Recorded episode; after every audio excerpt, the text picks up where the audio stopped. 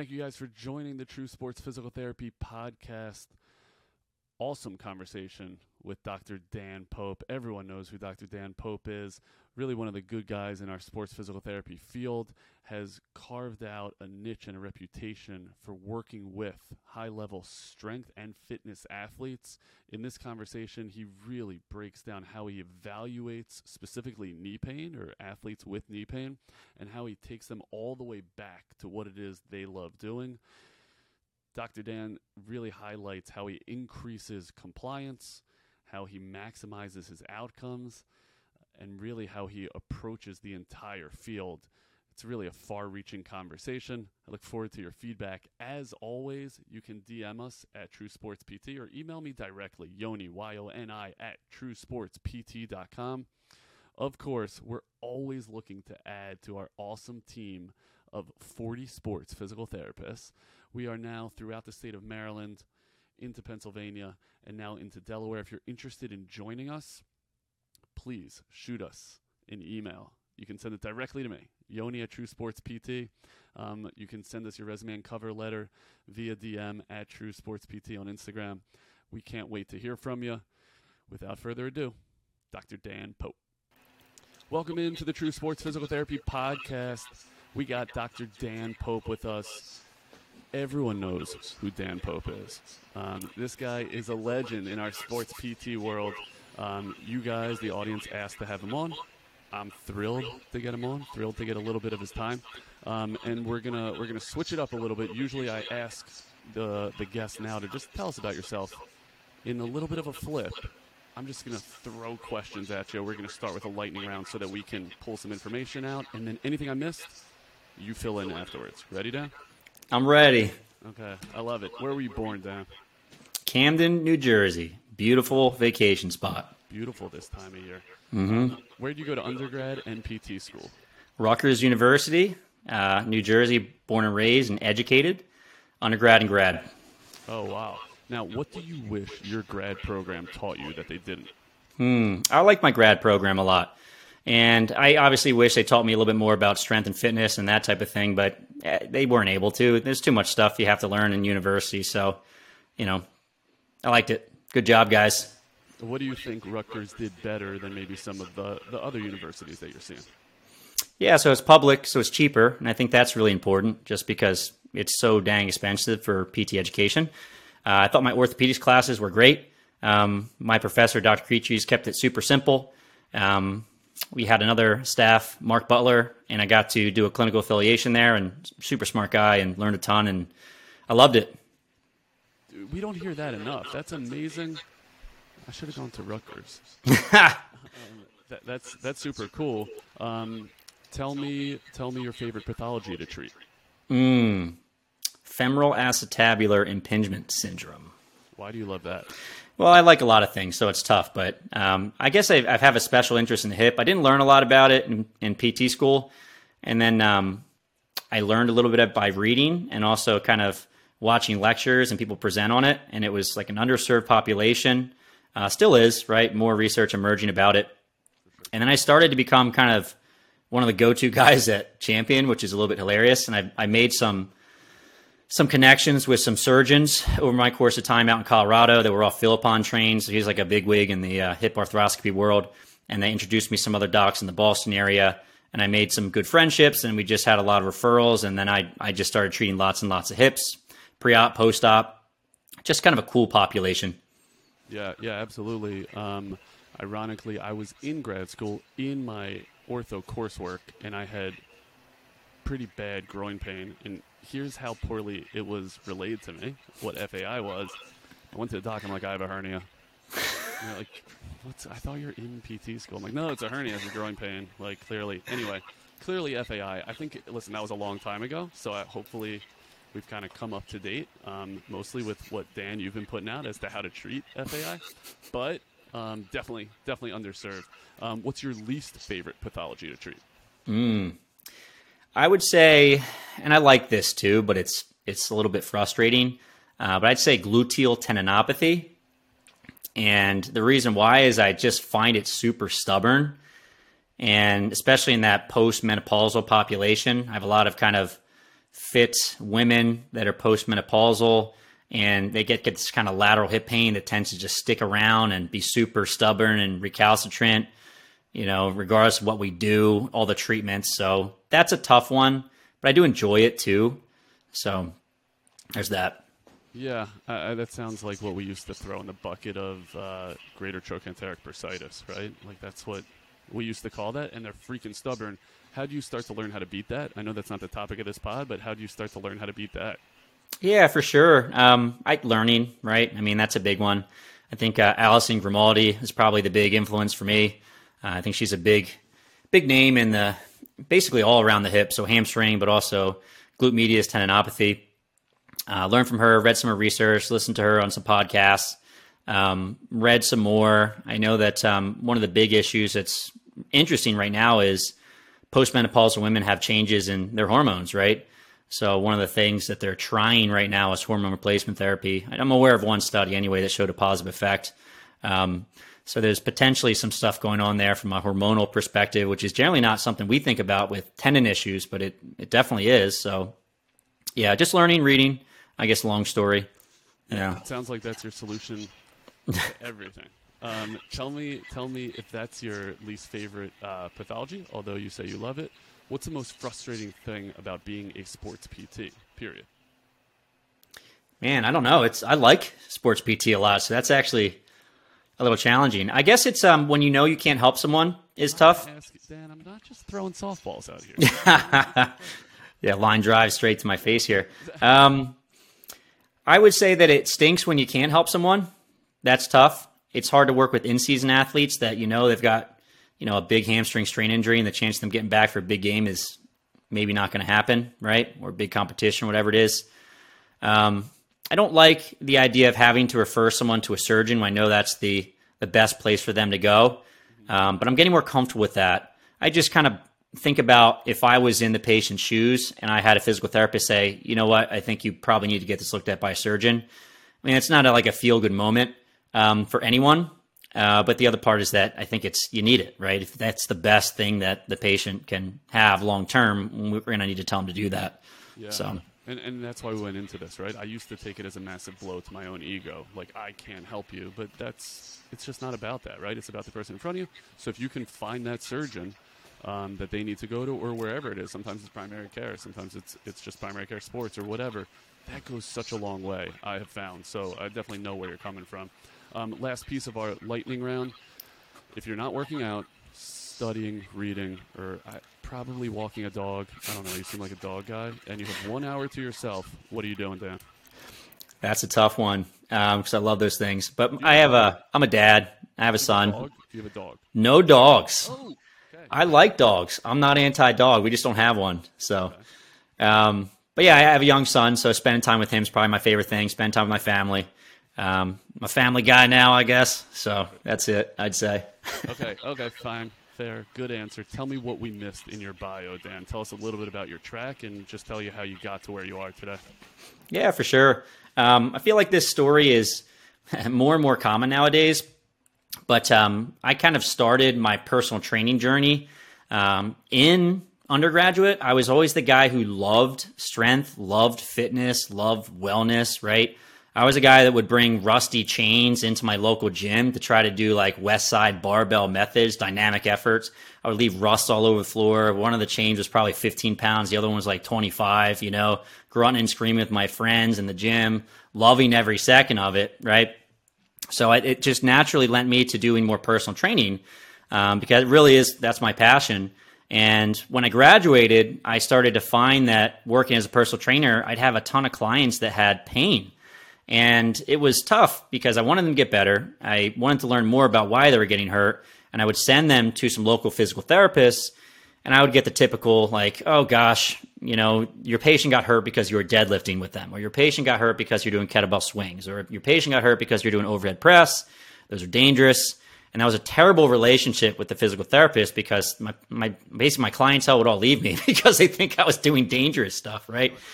And in my mind, I was like, this makes no sense. Like, exercise is good for you. We know exercise is good for you. Strength training is good for you. There's a myriad of benefits, right? This, this can't be the right answer.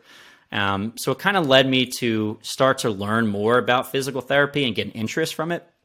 And there are actually a lot of strength coaches and trainers out there that do a phenomenal job with pain and injury. But I'm, I had a big ego and still do at this point, and I wanted to be kind of the best in terms of working with my clientele that had pain and try to help them out. And my thought was, you know, what is a profession that spends the most time uh, working with injuries? And that was physical therapy. So it was kind of a next natural step to go to physical therapy school. And during physical therapy school, I continued working as a personal trainer. When I graduated, I did the same. When I went to PT school, the goal was never that I wanted to be a, a regular physical therapist. I, I really just wanted the knowledge so I could do better working with kind of strength and fitness clientele. So when I graduated, I did start working full time as a physical therapist along with personal training, but I started to build a niche working in strength and fitness. So at the time, mostly CrossFit, but also powerlifting, Olympic weightlifting, just weight training, strength in general, runners. And I just kind of fulfilled that niche there to try to help those folks out because at the time it was a very underserved population. Yeah. Uh, I think what's good is that that's that's switched. So I think if you still go to the average physical therapist and you're an athlete, right? Especially if you're a barbell athlete, the physical therapist probably be a little bit confused about how to help you just because they're not really aware of that sport. Uh, but I think in general, it's gotten a lot better. Um, but that's the niche that I found myself in. That's my true love and passion. Yeah. What, so. what year did you start? Um, what year did you make that switch from strength coach to PT? Uh, I graduated 2013. 2008 to 2010, I worked full time as a strength coach, personal trainer. Then I went to PT school, worked as a trainer throughout there. And then when I graduated, I started uh, full time as a therapist and worked part time as a CrossFit coach. So, and then I gave up CrossFit coaching a few years ago because I was doing way too much, yeah. not because I don't like it. No, I can imagine. Um, your, your that timeline sounds familiar. I mean, I, I graduated in 08. Dude, we didn't PTs didn't know crap about barbells, and, and, like it wasn't until like I found like Supple Leopard and Kelly Starrett was I like, you know what, like we can PTs can actually treat athletes, or or here's the Bible because it just wasn't out there. So I think like you're and you're probably one of the reasons that we've come a long way. Holy cow, to think about in a short time. Thank you. Yeah. Jeez. Yeah, high praise, high praise, and I throw um, compliments around like manhole covers. So it, it's not it's not often, but but I think you have been a big piece of that, and that's what that's what gets us fired up to treat, and that's what gets the audience. That's why they're like get Dan Pope on. So I want to pull your knowledge as much as possible for this audience. Okay, so you have you already have a long-standing course out on just knee rehabilitation, intro to the knee. So I, I wanted to pick your brain along that, whether it be patellar tendonitis, quad tendonitis, meniscal, whatever it is. What does your knee evaluation look like? Yeah, for sure. And I think this is pretty similar to most other evaluations. I, am always telling folks need to be looking out for red flags. And maybe it's a yellow flag. I'm not sure we'd call some of these things, but it's not like we're looking for cancer of the knee necessarily, but we are looking for does this person need to be referred out for something else that's going on? Is this an ACL tear? Do we have some sort of reparable meniscus tear, right? That needs to be seen by a surgeon, maybe get that opinion, right? Um, but largely, I start off by looking at the knee. Well, I mean, really, it's subjective. So you're, you're getting a lot of information about how this person got hurt in the first place. If it is one of these, all right, I need to maybe refer out, you're looking at probably something that was more acute in nature. I was skiing, I twisted my knee, I felt a pop, it got swollen. Uh, I went down to the bottom of the mountain, and then they looked at my knee and told me I need to get some imaging, right? Maybe it's a soccer injury, it's twisting, or I was doing, let's say, a box jump and twisted, or I was in the bottom of the squat and I felt a pop and it was really swollen, right? So I think you're getting most of the information from that subjective. If you have someone who has, let's say, a gradual onset of pain, kind of hurts behind the kneecap, hurts with deep squatting, I'm already thinking more like, all right, patellofemoral pain, right? Or based on where they're pointing of their, you know, symptoms. Is it right on the quad tendon? Is it right on the patellar tendon? Is it on the side of the joint, back of the joint? So you get a lot of information just subjectively asking people what's going on. Uh, and then from there, I'm, I'm, usually looking at any swelling left to right, so looking at different left to right. And I'm looking at range of motion. If someone's limited with extension or flexion, I'm starting to think maybe you have some joint pathology there. Again, I'm asking questions about symptom location. So is on the side, the front, start poking around, joint line tenderness, anything funky going on there. If I start to suspect there is some sort of meniscus pathology, I may start doing some special tests from that perspective. Um, go to there. What do you really rely on? Hmm. Well, I'd say for more meniscus, I'd say range of motion is good. Joint line tenderness is pretty good. Standard McMurray's. Um, Thessaly's is kind of hit or miss, I'd say, for that. Uh, Lachman test for ACL. Um, varus valgus testing, generally speaking. Um, those are kind of my ligamentous tests. Sag sign, you know. Yeah. Okay. Gotcha. Now, um, going along a little bit more of that chronic presentation, right? They start telling because you probably see this more in that strength and fitness population. Um, what questions are you asking to tease out kind of where you're taking that evaluation? Yeah, for sure. Um, I think a big one. So if I if it, if I'm if it's someone who's in strength and fitness, pretty sure they're not dealing with something that's traumatic and they need to go to the doctor right away, right? In odd cases, someone will potentially tear the meniscus in the bottom of a squat, right? Or maybe with a box jump going wrong, they twist their knee or something and they're dealing with some sort of tibiofemoral pathology. Uh, but largely, I think the bulk of folks you'll see in the gym that have knee pain are dealing with some sort of patellofemoral pain far and away. And you will see some quad or patellar tendinopathy. Um, generally speaking, patellar tendinopathy is more common than quad tendinopathy, although this is an anecdote. I tend to see a lot of quad tendinopathy. I see a lot of folks that have pain above the kneecap, hurts with squatting or lunging or step ups. I think far and away, I'm starting to ask questions about what aggravates this, because that's going to give me more information about how to treat, right? So it's, you know, in terms of diagnosis, we get super fancy, but really at the end of the day, I, I want to get at what is causing this person pain, what are their goals, how can we, as quickly as possible, get them back to exercise, right? And target them with the best exercise that are going to help get, get them back to training based on where they're at in terms of irritability, aggravation, strength, all of that stuff. So, so what movements hurt you? All right, squat. What percentage of, your one rep max? What kind of squat do you use? Um, just start digging more into their training programming and which movements bother them. Uh, that's kind of my next step, I guess.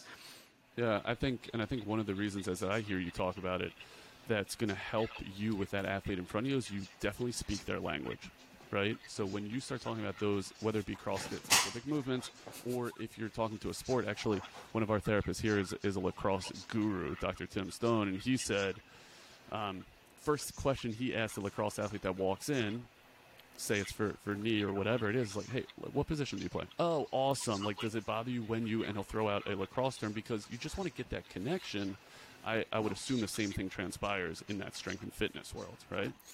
Yeah, it's huge. I'm a huge rapport guy. I think that's enormous. So uh, usually when people are coming in, they're being referred from someone else within the fitness world. Uh, so usually I just start talking about that, you know, talk about things that are going on, current events. How's the CrossFit Open? You watching this? You take a look at this athlete, yeah. and it puts people at ease. I think it's it's huge, especially where I'm at as a cash based physical therapist, because if people don't like you, they can just leave, right? And uh, your outcomes are are terrible if people don't stick around. By the way, even if you're taking insurance, because I take insurance, they could still leave, Dan.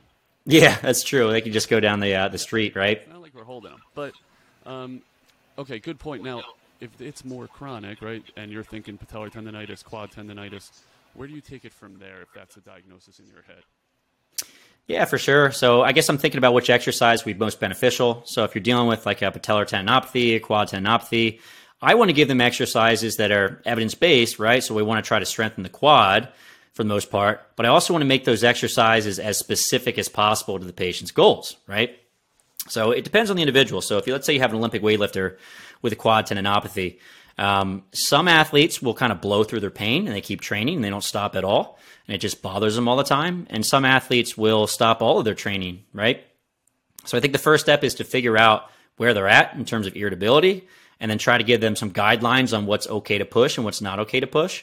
We go out in the gym, we try to load them up a little bit with different exercises, and we try to keep their training as similar as possible to what the current training plan is supposed to be without aggravating the area and allowing them to keep working towards their goals. So, oftentimes we don't have to change a ton, right? So, if I have an athlete that has, I don't know, a quad tendinopathy and they're tolerating squatting fairly well, but it just hurts when they get above like 85, 90% of their one rep max, then we might just stick around 80% for a while. And for the Olympic lifts, maybe we're cautious with heavy, heavy cleans, but oftentimes, let's say the snatch feels fine just because it's not as much load. So we only really have to modify heavy squats, maybe heavy cleans, maybe, and the rest of their training is kind of exactly the same, right? And then from there, I, I try to give some additional accessory exercises to help to target the tendon, right? And there's lots of options. Um, but I'd say like a heel tap is a big one, single legged squat and like a slant board, very evidence based exercise. I love those a lot. I love adding a terminal knee extension to it, so a band behind the back of the knee, pumping that thing up is phenomenal. Uh, some more research coming out about blood flow restriction training, which I think is great adjunct to the rest of their training. We could kind of pop that in as an accessory exercise and choose some quad exercises with it. It could be squatting, lunging, step ups. Um, and then really trying to give them a well rounded program on top of that is usually how I would go about it. This is why great PTs need to be great strength coaches, right? You, you've got to be able to look at that entire program and figure out kind of where they are. Like you said, what their goals are, but what they've currently been doing and loading. I want to back up because this is a great example. Let's get a little bit into those weeds. If the patient or the athlete doesn't know that it's a given percentage of their one rep max that is causing their quad tendonitis or pain, how do you tease that out in the clinic? Well, just a lot of questions. usually, patients will tell me that. You know, I, I, had someone with back pain the other day, and it was funny because I have a student right now, and this this confuses the heck out of students, right? So, a patient comes in, low back pain. They go through the entire process, you know, A to Z examination, zero special tests with everything, no pain, toe touch, back extension, slump. Everything is negative. But one of the pieces of information the person leaves in a subjective is that my back hurts when I get to five rep max and higher, right? So you have someone that's not very irritable at all, right? And essentially they can tolerate everything in their daily life. And you have a student that has a hard time working with that person just because you have to really push to provoke that, uh, that pain. So usually the patient will talk about it, right? Um, but largely, I start asking questions about what hurts you, which movements, what weights. Can you tolerate this movement if you drop the loads down a little bit? Can you not? And then after we get through that whole subjective process, I'll go in the gym and actually lift with them a little bit. So if I don't know, or if the patient doesn't know because they've stopped all their training, uh, I work with a lot of psychopaths that will just blow through all their pain. So they have a good idea of what hurts and what doesn't. You know what I mean? Sure. Oftentimes you're trying to get folks to admit that some things actually hurt because they don't want to say that. like I'm going to take it away from them if I, you know, if they say that it hurts. Um, but you do see some folks that they, they basically stop, you know, they haven't lifted in a while. They're just very fearful of moving. And I think the answer there is you go in the gym, you try loading up some stuff and it's an experimental process and you just educate the patient like, Hey, this is experimental. We're not sure what's going to feel good and what doesn't. But at the end of the day, we want to get you back to a strength training. And if we pick the right exercises from a strength training perspective, it's going to help you with your pain too. So and then how much you mentioned starting to load up that tendon, which is obviously going to be somewhat provocative. How do you educate the patient on that process? Like, hey, this is going to hurt. Um, and B, to what level are you willing to um, create their symptoms? Yeah, for sure. I think it really depends on the individual. Um, so I largely I use the pain monitoring model, which essentially it's been studied in the calf and the Achilles. It's been studied in the patellar tendon. So I think it's super relevant for, for those folks. So essentially, you do, let's say, a step down task, and then you rate your pain on, or pain on a scale of zero to 10, right? And let's say it's like a five out of 10. And then you do a bunch of exercises. And as long as those exercises are below a five out of 10 pain wise, and the next day when you do your step down task, it's five out of 10 back to baseline, then those movements you did in the gym that you did the day prior are okay. They're acceptable, right? So um, there's a bit of research, and this is in the Achilles, this is in the rotator cuff, in the low back, that if you push into some pain, you might actually have a, a better short term outcome and at least the same long term outcome as folks that don't push through pain with the rehab exercises. I try to flip it. I think psychologically that's super helpful for patients because oftentimes they're avoiding pain or they don't understand pain. And you just let them know, like, if you follow these guidelines, it might actually make you better a little faster, right? And that can flip the switch for some folks to let them know.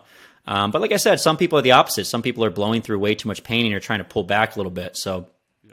it's tough for PTs. You, you, really have to try to make a, a split second decision, right? Based on a little bit of information and the person you met, you know, one time to try to figure out whether you're able to push or need to pull back a little bit. Yeah, yeah, and that's why you want to ensure, and you alluded to this previously, you want that second visit. Like, how do I give the patient enough and enough confidence to say, hey, I'm going to come back, because then you can start giving better educated guesses as to how they're going to respond to treatments, but also style, right? So that that goes back to like a little bit of that rapport. So coming back to that um, quad tendonitis or tendinopathy, um, you mentioned you would go to some type of heel tap. That's like the first thing like on your list. Um, how do you, does that become their homework? Is that one of your go-tos with homework? Yeah, I guess it really depends. I think the heel tap is pretty good, but it honestly can be pretty provocative if someone's like has a really flared up tendon. So I may start with a partial range of motion split squat or a very short step up or something along those lines. Maybe if they can't handle something that's unilateral, we'll start with a squat. Um, so it really depends on how irritable that patient is, right? Um, if a patient wants me to write their entire program, which I do oftentimes, and I can just change all the parameters of the training as much as I can. What I like to do is train them three days per week with their lower body. And I want to make that look like a, a regular lower body strength training program. I want to kind of make it look like a training program. So if they're Olympic weightlifter and they're supposed to be squatting three days a week, there may actually be three days per week of squatting if they're able to handle that, right? Uh, but largely, I'm probably going to have a squat at least once on one of those days, some sort of deadlift variation on another day. And then I'm probably going to have let's say two to four exercises to strengthen the lower extremity, with probably two of those exercises being quaddy in nature, right? And then I may actually have them do some additional quad work on off days, right? I don't know that you need to do that much, but if you look largely through some of the tendinopathy literature, folks are doing something along the lines of exercises every other day to exercise as much as twice a day. So, at least in my mind, three days per week is probably a minimum effective dose. And if you want your, you know, rehab program to look more evidence based, then adding in a few extra days is probably going to help them out. Although you know this as well, we don't really know what the best dosage of exercise is for these problems. And it looks like there's, I hate this saying, I love this saying, I say it all the time because I love cats, but there's more than one way to skin a cat, right? And at this point, we don't really know if doing exercises twice a day is better than every other day. And oftentimes I'm just like, all right, let's go minimum effective dose. Let's make this training program look like the training program that you want to. And if you're getting better over the course of time, you're reach, reaching your goals, reaching your goals, then good. We're on the right track. Yeah, I think it's tough to know uh, by and large what is that minimal effective dose, right? That's definitely a challenge. Are there exercises that you say, hey, you got to do this twice a day? If you're looking for a certain outcome? Not too much. I will mess around with that for, let's say, hamstring strain injuries. Only reason is that these folks usually get hurt in the middle of a season, right? Happens all the time. And, you know, I've, I've read some research about mTOR and how long that gets turned on after you exercise. Some research saying it gets turned on for four hours at a time, and then it shuts down for a bit. If we want to stimulate that hamstring to heal as fast as humanly possible, I may end up giving athletes tougher exercises once a day, and then maybe a couple other times throughout the course of the day, some easier exercises just to move this as long along as fast as humanly possible, just because they're in the middle of their season and they have something important they need to get back to. But otherwise, for most tendon problems, I'm not loading that frequently. I'm probably doing something like once a day, once every other day. Okay, and then what do if if you're putting them through that? Um, I think you described it very technically as quaddy movements. Um, if you're doing that twice a week, um, you, maybe you get more of a hinge once a week. And if you want to hit them again in those um, days that fall in between, what do those exercises look like? Yeah, something that's a little bit lower level. And I think I skipped over that. So three days a week, you're doing something heavier. The other days the week, you're doing something a little easier. So it might be a, a knee extension machine, right? Or a sissy squat for higher repetitions, something along those lines. So something that's not super stressful to the tendon, something that's maybe slower, higher reps, maybe some BFR on those off days, uh, but stimulates the tendon a bit in a different way. Okay. Um, yeah, thanks for answering that. Any other things pop out to you when you look at that quad tendinopathy very early stage when they come into you? Anything else you want to make sure you hit or check or test? Yeah. Uh, there's a bit of research looking at, let's say, Thomas test and basically straight leg raises and showing if you improve those, it maybe helps your outcomes. Um, but largely, I, I kind of jump straight to loading if I can, you know. And I think you have to look at the person. What's that? You sound like a barbell guy. Yeah, I know. That's that's my favorite. Um, but there's also an argument to be made that you may alter someone's technique. Let's say that someone is very, very upright with their squatting, their knees are shooting forward a ton, then they're just really loading the quad tendon a lot with their exercises. I think this becomes a problem for someone that has chronic, chronic issues that's having a hard time getting out of pain and staying out of pain. Sometimes I'll make a, a change in their exercise technique to make it a little more hip dominant, right?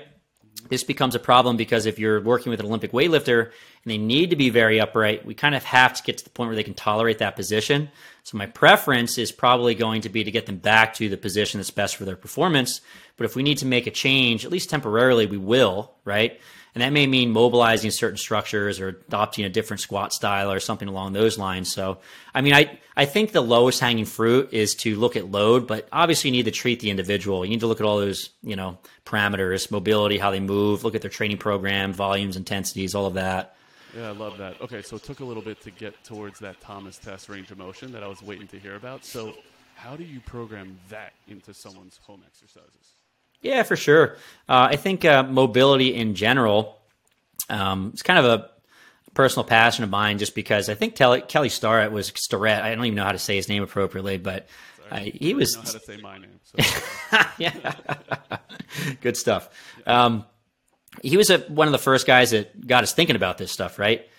Mobility WOD and how important it is. And um, I started to look into some of the literature just because I tend to do that. I like to have some I, I just I just feel pretty strongly that I think we we don't do a great job as a profession. I think we're getting better, but you know the analogy I make is if you go to the doctor, right, and you have some sort of illness and you need a medication, the doctor is going to say take two pills a day, twice a day for two weeks. And if you come back and it's not working, they bump it up to three, right? And if that's not working, they change the medication. So doctors don't normally say, "Oh, this is your problem. Here's a, a bunch of pills. Go ahead and take them." Right? You need to need to take more pills they give you a very specific dosage. And I think you'll find that there is a specific dosage of stretching that works well for folks, at least for static stretching, five or more days per week, around 60 seconds is appropriate. So you may do some sort of stretch, like, I don't know, half kneeling hip flexor stretch, something along those lines, uh, 60 seconds, five or more days per week. I'm also a huge fan of, it's funny because we used to call it eccentrics. If you look through some of the literature, um, now it's called more weighted stretching, right? Yeah. But essentially, if you load someone into a stretch, right? So think about if you're doing, um, I don't know, a loaded Thomas test where you have a weight on someone's foot and you're dropping their leg uh, under control into a full stretch position. That would be an eccentric or a weighted stretch. Quite a bit of research to show that's as effective as static stretching. And the other thing that's interesting is the frequency doesn't have to be as high. So you can get away with doing that two to three days per week, right? Um, I think at the end of the day, the gold that I'm pulling out. Of you. That's awesome, and, and that's a, that's a great little tidbit. Now, why do you call that eccentric and not an isometric stretch? Yeah, you know, it, I think it's just semantics, and even when so there's a couple like meta-analysis, systematic reviews are looking at eccentrics for improving mobility. When you go back and look at the studies and the methods and the exercises they choose, they're they're really just doing a weighted stretch and usually focusing on the eccentric portion right? But they will oftentimes have a concentric portion to it as well. And I think some of the newer literature just kind of like was like, it's not just eccentrics, this is weighted stretching. so they just call it something different, you know? Um, so largely when I prescribe these exercises, I just have them utilize a slow eccentric and a pause at end range into the stretch. I think that's an important part. So a lot of folks will say like, oh, strength training improves the range of motion. So just strength train, do like Nordic hamstring curls to try to improve your hamstring mobility. That's probably not going to work just because you're not taking that into an end range stretch, right? Under load. I think that's probably key. Uh, I think you will find that folks that train in a partial range of motion will potentially get stiffer, right? You see that in like powerlifters. Powerlifters are very stiff in their upper body. Um, the stiffer they are, usually the better they are too. Um, and it's mostly because probably they're training with heavy loads in a partial range, right? Yeah, yeah. I, I love hearing this because there, there, I had a couple um, athletes that worked with a strength coach who only works in these partial ranges with high loads and just absolutely craps on any program that isn't solely that. I'm like, I don't think that makes sense. And also, I don't think Dan Pope thinks that makes sense. I that guy's terrible. He's such a such a horrible person. I know, but why? But guys train with him. It's nuts. He's a horrible person. I like that's that's aggressive. Yeah, I, I try not to crap on. Um, I hate one of the, my pet peeves. I'm sorry, I'm, I'm derailing a little bit, but I hate how much we love to throw each other under the bus in this profession. Yep. Um, it's bad. I feel like there's way more people out there producing content talking about how everyone else is wrong yeah. as opposed to trying to help the profession. I don't. By the way, you think it's just our profession? Or you think this is society? It's probably society, to your point, right? But I, I do think there are some some industries that are a bit better than we are. I don't know. I, there are I, I, specifically on YouTube. There's a lot of people that are super helpful and trying to help people in general. Um, and it's funny, like a lot of folks have gotten very popular, and the physical therapy world doesn't even know about them just because they bypass all that riffraff, you know. Yep. But yeah, no. I, you're right. For sure. Now, notice we we're such great dudes. We didn't even mention the guy's name. So good job, Dan. Just taking the high road. I appreciate that. Um, okay, so where were we? We were talking about loaded stretching, essentially, right? Which, by the way, sounds very FRC to me, functional range conditioning, right? So it's like your ability to get to these end ranges, own those end ranges, potentially load those end ranges. Are you telling me you've seen outstanding benefit in the quad tendinopathy group with those interventions? Yeah, you know, I'm not sure if it's the stretching specifically that's making things better. It's hard to know, right? You get this confirmation bias. You're like, you know what? I loaded the quad and I did the the stretching, and my patient got better. You need to stretch, right? It's like I don't know what's necessarily making it better. Mm-hmm. Um, I think there is a compressive element, at least for the quad tendon in the bottom of the squat. So what's interesting about the quad tendon, and maybe the reason why I see more quad tendinopathy as opposed to patellar tendinopathy in weightlifters anyway, is because when you get to the very bottom position of a squat, the quad tendon actually goes into the patellofemoral joint and just shares a little bit of loading and surface area with the patella. So you get a compressive element of the quad tendon pushing into the joint.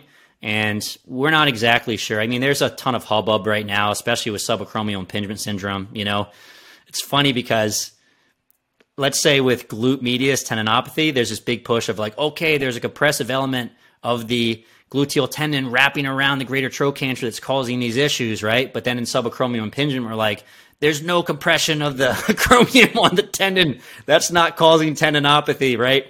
Um, I don't know, but there may be an element of compression on the quad tendon that's causing more pathology. It'd be my guess that that's probably occurring a little bit you know, and the reason why you may see it more in weightlifters. So if we want to maybe reduce some of that compressive element, if we stretch, maybe that unloads it somewhat, right? You can make that theory. Um, I will try to add that into my patients' programming. It's just that I don't know that we need it to get folks better based on the literature we already have. Um, and I haven't seen any studies that say stretching into Thomas versus not. Um, I may be wrong on that because I think there's that one study I mentioned um, prior was looking at straight leg raise as well as Thomas test versus exercises. So I will add into the program, but I'm just not sold on it being something that's going to make your outcomes way better. Yeah, yeah. Um, I totally hear that. It's interesting you're you're mentioning like these waves we go in in terms of how we treat, right? So now we love loading the quad. Dan Pope says load your freaking quad and you're going to get better, right? When I came out of school, you know what it was? Do some clamshells right? And I didn't even hear you mention clamshells. So tell me where hip strength falls into this quad tendinopathy group. Yeah, that, that's an interesting one. And I think it is relevant, you know. I think largely if you look at the research on quad tendinopathy, patellar tendinopathy, loading the quad seems to be the best thing um, based on the evidence we have right now. For patellofemoral pain, I think you can make the argument to load the hip. Um, we do have research to show that if you just load the hip, or just load the knee, you tend to have a similar outcome. Also has some research if you add the two together, you tend to have a better outcome, right? So I do think that patellofemoral pain is probably a little bit of a different beast in comparison to patellar tendinopathy. Um, but going back to let's say that athlete that's very very quad dominant, that loads up the quads a lot, loads up the patellar tendon a lot, they may, may end up getting more patellar tendinopathy just because that's their kind of movement strategy. And it's interesting because you'll see some research that folks that have better jump performance tend to have more tendinopathy. And it's like, are they just better at loading up those tendons and they do it more often with more speed? You know, and that maybe lends itself to more tendinopathy over the course of time. So I think that if a, an athlete's primary movement strategy is to move through their quad, and that makes them a good athlete, then I want to try to restore the ability to do that. But you can maybe make the argument and there are some case studies that do this, which I think is, you know, smart. If you change someone's movement strategy or landing strategy to be more hip dominant, get their hips stronger, teach them to land in a more hip dominant fashion, teach them how to squat in a more hip dominant fashion, you're going to offload the patellar tendon and quad tendon. So I think you can make an argument that you can train the hip and then teach someone a different strategy and help to solve their issue. I say solve because I think at the end of the day, you're trying to reestablish the ability for the quad and patellar tendon to handle these loads. So I wouldn't stop loading the quad, but for long term health for that athlete, it may require them to adopt a more hip dominant strategy for landing or squatting. And I think that's where you make the argument for adding in some more hip strength, you know? Yeah, yeah, I think I think that makes a lot of sense. Although keep them in their quad, you got to get them back to their quad. They're going to lose that explosiveness, right? I it's it's pretty funny. It, it, sounds like you're coming from a strength background a little bit too. Yeah. But back in the day, when you were in the gym, the hip was king. Yep. you always have your heel down, always. You know, and now it's like all right, you got to isolate the quad and the calf. Yes. And it's like, what? It's crazy. But by, by the way, remember, uh, not you, but definitely me, when I came out of school, was knees behind toes. Like, if I would have been the first to Instagram with the handle knees behind toes, I'd be a billionaire. You'd be crushing it. I'd be crushing it because that was king. Yeah. Honestly, you know, now we go the other way. Um, I think you just gotta you gotta stay up on it. And what I appreciate about your your outlook is you're you're in the lab, you're treating. Like what's working? And and I think that's a struggle I have with some of the education is are the professors, are the researchers, are they treated? That's totally different, and that that's why I like bringing guys like you on the pod because this is true sports physical therapy. Like you're doing it as as we currently um, as we talk, basically. And so there's so much value in that. We don't just live in journals; we live in the gym. Yeah, that's tough. I, I, think part of it is that as physical therapists, we've shot ourselves in the foot just because. In so many ways. Yeah, it, we practice, and you know, in our defense, it's in terms of literature in physical therapy, it's it's new, it's blossoming. We're pushing it more over the course of time. Uh, but physical therapists in general practice so differently, you know, from clinic to clinic, and, and that's a, that's a bit of a problem, right? So I think that we're all kind of coming together, and there's this sense of elitism of like evidence based is king, and I would agree. I think that's the way to go. Um, but oftentimes our heroes are are the researchers, and I think they should be. But that's also sometimes not fair to some of the expert clinicians and what they've found to be effective. And there's always this argument of like what evidence based care is, and ex- experience is part of that, but it's oftentimes maybe minimized over what a research study will say and research is so nuanced, right? You know, it, research will show a trend in a specific population. There's always going to be outliers. There's folks who do really well with one thing versus another. So it's very nuanced. And I appreciate you saying that. I think that is really important. Yeah. Um, okay. So, I, and that's why I love sharing as many tools as possible, right? Um, that, that when things don't go the way the journal says they should go, uh, you know, what, what do you pull out? What do you do? So let me ask you this anything passive do you do any passive interventions in this quad tendinopathy group? Yeah, I may. I may try a little bit. Um, oftentimes it depends on patient preference. Usually at you know at the gates, I'm trying as best I can to get them on a, an exercise program and get them to train. You know, um, but I will utilize some quad soft tissue work. We can try some laser to the tendon, see if that helps them out over the course of time. Um, I think there is benefit to some of these. Oftentimes, patients will get some pretty good pain relief from that. And if they do that and they're okay with the notion that manual therapies are more of a temporary thing, I'll keep going with it. I have no problem doing passive treatments. I know that they're, if you say you do passive treat, passive treatments, you may get like nailed from one side of the physical therapy spectrum. But if you have a tendon issue, you have to load it. I mean, that's that's super important.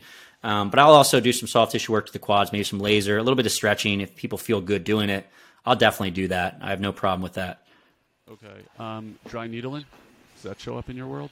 I do dry needle a decent amount. I, I this is a pathology that I tend not to dry needle as much.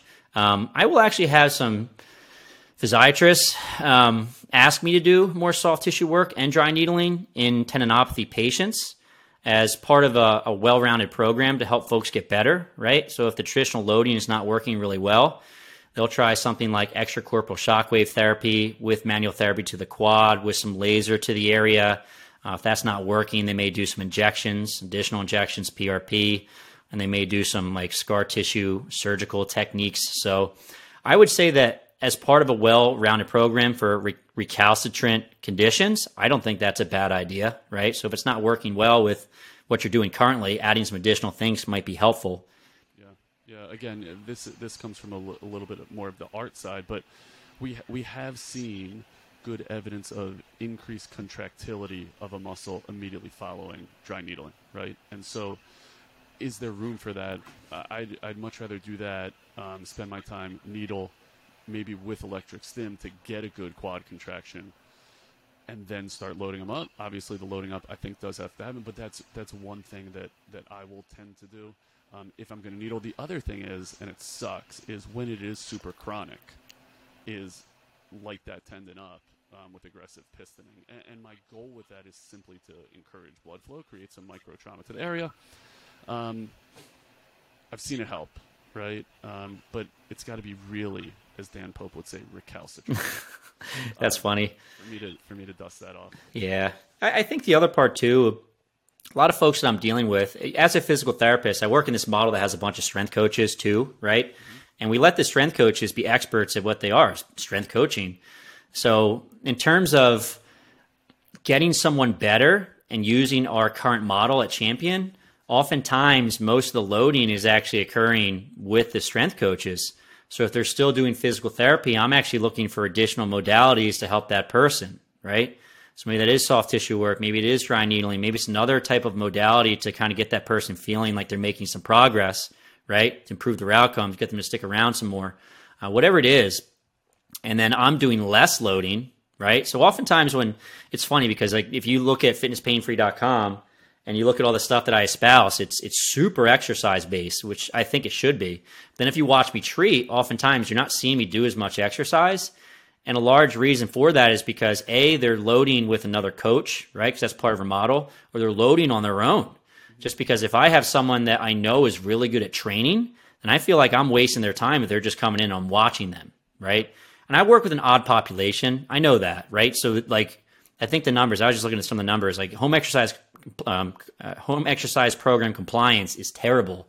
It's like 50% or less, depending on the study that you look at. So supervising someone while they do exercises is one of the best things for them. But I have a group of, you know, nutcases that like you're just trying your best to get them to stop exercising so much. So I know they're going to do more exercise on their own. And I'm okay with them doing it on their own. As long as they're not doing something unsafe or they need something that needs to be watched a little more closely, I'll certainly do that. Um, but to get back to my earlier point, I think that sometimes people are watching my treatment, like, whoa, you, you, you do a little less exercise than I thought you did. So yeah, yeah, and I would I would think I'm the same way. I, I know I'm the same way actually. Like a great PT, we said as a great strength coach, they're also awesome teachers, right? So if you can teach an athlete what to do, it and I say this every single evaluation. This is your homework. Do it at home. Don't waste my time and come in here and make me watch you do it because you didn't do it at home um, and I'm not going to waste your time. I'm not going to show you something you've already done. And so, what, what I like to do, and I think is so important, is you better be ramping and educating that home exercise program or training protocol every time they come in or however often they're coming in. But in office, and this is what you said, you're doing things that they're not doing on their own or they can't do on their own. Um, and that's the way I like to, to approach it. So, yeah, they better be able to load. I'm working with a linebacker right now who, dude, he could teach me everything about strength and conditioning. I mean, this guy could teach um, Andrew Huberman about sports science. Like, he, he's just he's the smartest guy in the room always. And so, what am I going to do? I'm looking to fill in those little gaps. He knows how to load. He knows how to progress single leg strength. It ain't rocket science, like Mike Reinold would say. So, just know where you are. Know know who's in the room with you, and know what value you're going to be able to add. That's why you teach them, Dan. Um, yeah, I agree. It, you know, I one of the things I I have an opportunity to do is work with elite level coaches too, which is awesome. Worked with a lot of coaches that are, you know, prior Olympians, teach at a national level, international level. And when I have a patient that comes through the door, if they're working with one of those coaches, I'm not going to say that I know how to program for you for success. You know, that's stupid. You know, I'm, I'm going to help you from a rehab perspective and I'm going to communicate with the coach. The coach knows more than I do. So I have to be careful about what I say to do or not do because I could make that person worse. Yeah. So it takes yeah. um well you live somewhat in the baseball world, right? As baseball players would say, it takes a high level of feel. You got you got to have feel. You got to know who's around you and, and who people are working with. So, super valuable. Let me ask you about plyometrics. When do you get, let's say this is a field athlete, quad tendinopathy, when do you start moving towards your plyometric activity, and what does that progression look like to you? Yeah, for sure. I think um, short answer as soon as possible. And it depends on how irritable this person is. It also depends on in season versus off season. So there's a lot of variables I start thinking about from the get go.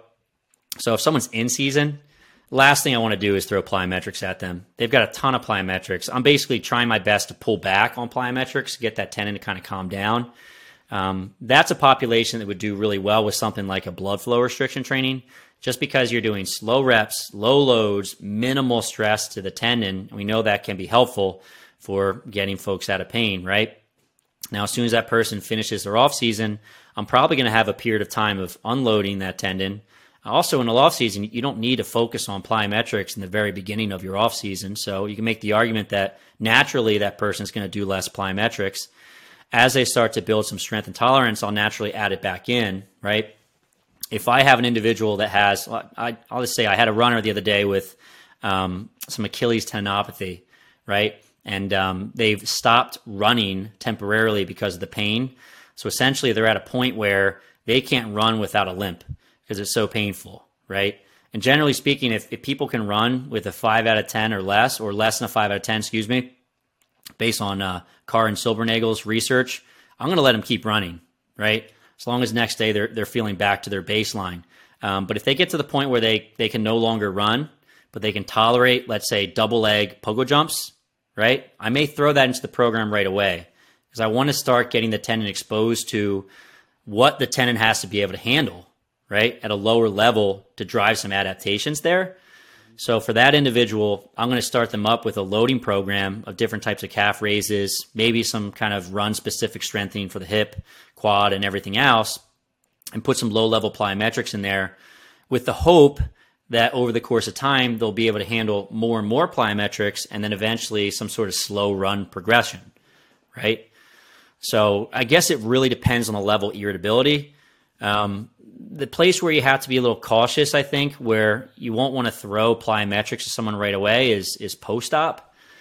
So largely, if I have someone that has pain that didn't just have a surgery, I'm going to meet them where they are in terms of the stresses they can handle and try to ramp them back to whatever activities they want to get back to. So an Olympic weightlifter, they're not doing much plyometric or their plyometric is basically cleans and snatches, right? But I have a basketball player, they need to be able to jump. Runner has to be able to run. So I want to try to start progressing to that as fast as possible. If I have like a post op rotator cuff, I'm not going to do plyometrics at week four, even if they would tolerate it, right? That would uh, be malpractice. You know, that's not good. Not good. So I would say you have to protect that area after a surgery, but for the majority of non-op patients, I'm trying to throw as much as they can handle uh, based on the irritability of that tendon.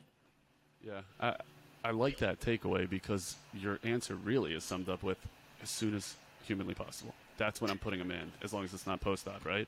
Yeah, that's my whole deal, though. I I'm a huge exercise first guy. I think one of the things that we don't think about as physical therapists, and I understand we're not we're not in fitness, right? I am in fitness. That's my main thing. But if you tell people to stop exercising or you have an injury that derails their ability to exercise, they become less healthy, right? They become more expensive to the rest of the population.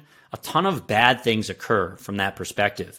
So the more we can keep people active as much as possible, it improves your outcomes, right? Patients will like you more, right? But you're also making them more fit, stronger, less expensive. So many positive things occur when we do that.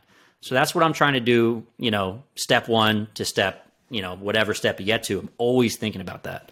Yeah, keep them active, keep them moving. Uh, the value add there is unbelievable. You and I were talking before we hit record of the ability for the sports PT to now exist in these fitness facilities and how easy that is from a business standpoint. This needs to be your mantra when you go into those places. We are going to keep your population healthy, active, continuing to move, continuing to do what they love. It's going to help the business you're walking into. It's going to help your own business. It's going to help the patient. Um, and that's what it's about, right? And that's what it's about. So that's an awesome summation. If they are a quad tendinopathy, what is that first round of plyos you're doing? Yeah, so I'd probably try it with a, uh, a box jump to a like a submaximal box jump. I do like bilateral before unilateral, right? So I probably start with a double legged jump and then progress to a single legged jump. I also like to start with a box jump just because you don't have to handle the same deceleration. So you're jumping to an elevated surface. If you jump on the ground and land, you have to handle all the forces of landing from a height. The box jump, you jump to a height, so there's no those those deceleratory forces. I don't even know if that's a word are decreased. It is now. Yeah, so producing force first, then we practice landing, and then we add some power to it, and then we progress to single-legged exercises. Same thing, probably box jump first, maybe a pogo jump first. Progress to more dynamic movements, add more power, right? That type of thing. Um, I love it. And does that happen before return to run? If running was giving him pain? I think it depends on the athlete. I usually don't see as many folks with patellar tendinopathy in the running world, right? Although it certainly does happen. I think Chris Johnson, you've ever heard of Chris Johnson before in the PT world? He had a really bad one for a while. Uh, I tend not to see it as frequently with runners as I would with, like, let's say a, a court sport, basketball, volleyball. Those are the big ones that end up having those problems, you know? Um, but yeah, I will try to incorporate plyos as soon as I can with those folks, and it's going to be specific to whatever activity they need to get back to. So runners not going to be doing super high level double legged jumps with turns and lands and all that stuff, but a basketball player might, right? So Yeah, I think I think that makes a lot of sense. Um, okay, so you're still you're you're taking on students. Obviously, you're treating like crazy. Um, you got this. You're relaunching the certification. Um, tell us about where we're finding this cert, um, how we can get it, and who it's great for. Yeah, for sure. I have a, a certification. It's a fitness pain free certification. I feel like everyone has a certification nowadays, so I don't. I do not have one of those. you got to get one. They're I great. gotta go. Yeah. Um, but I've um, it's about four years old. I continue to update it. So I always tell folks it's it's basically like a university education of working with strength and fitness athletes, right, in a physical therapy setting. So I try to fill in all the gaps that you miss in physical therapy school. It's the certification I wish that I had coming out of PT school, right? Exercise technique, programming, exercise selection, basically how you treat a quad tendinopathy, rotator cuff tendinopathy in the strength and fitness world, right? I feel like that's an underserved population, but a very, very important population. So I tell you exactly how to do that. It's open for enrollment four times per year. So basically, you can't sign up for it right now. Um, but it is open for enrollment at the end of March if you sign up for uh, the wait list, which you also get access to the fitness pain free mini course, which is kind of like a smaller version of the certification, get a, get a taste of it, right? Um, but yeah, the, the certification launches at the end of this month. If you guys want more information, I'll send that over to you, Yoni, so you can you can share that with your listeners. Yeah, I, I would love to do that. I mean, I think there's. You're right. It is such a gap in PT's knowledge, and that's why I like getting guys like you on who are living, breathing, and, and teaching appropriately. So, one last piece of of advice that you would share with the growing sports PT would be what, Dan Pope? Yeah.